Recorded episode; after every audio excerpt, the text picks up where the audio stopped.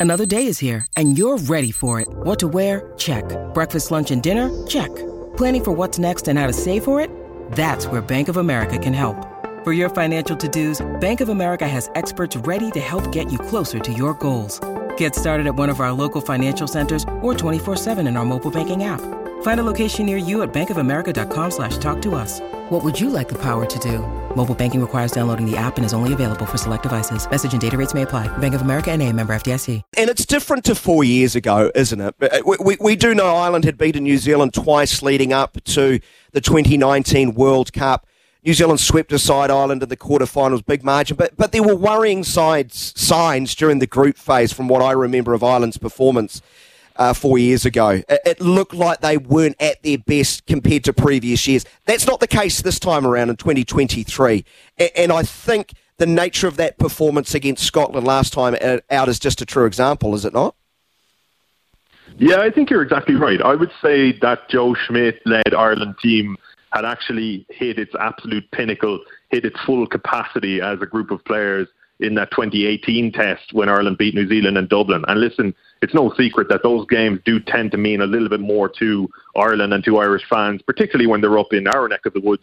Also, the summer series last year had a, a little bit of history to it, but again, from an Irish perspective, and probably the amount of stock, uh, the amount of stock we put in those games is a bit inflated. And ultimately, when it came to the business end of the World Cup, Ireland were nowhere near the team they had been a year prior and you guys sorted us out and taught us a lesson in the quarter final, as has been the case so often in the past. I do think this time around you're absolutely spot on.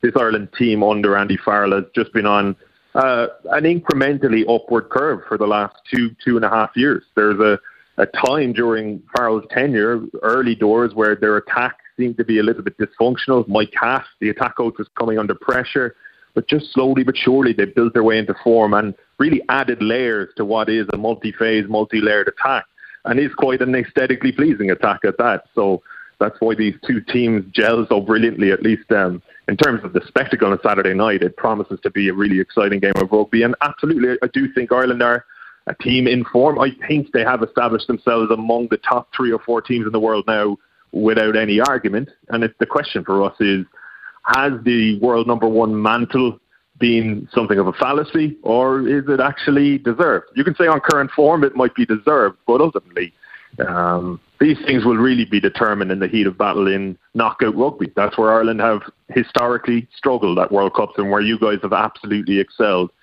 And we hope that this team is different. I, I would say that I don't think there's going to be any psychological hang up. Uh, fans in Ireland might be a, a, afflicted by a kind of a generational trauma when it comes to Rugby World Cup quarterfinals, but those players won't be. They're next game driven. They do feel as though they know how to beat the All Blacks. They certainly know they can compete with them. And it sort of strikes as being a 50 50 game, and just whoever is more accurate on the day, as much as anything, may get the job done.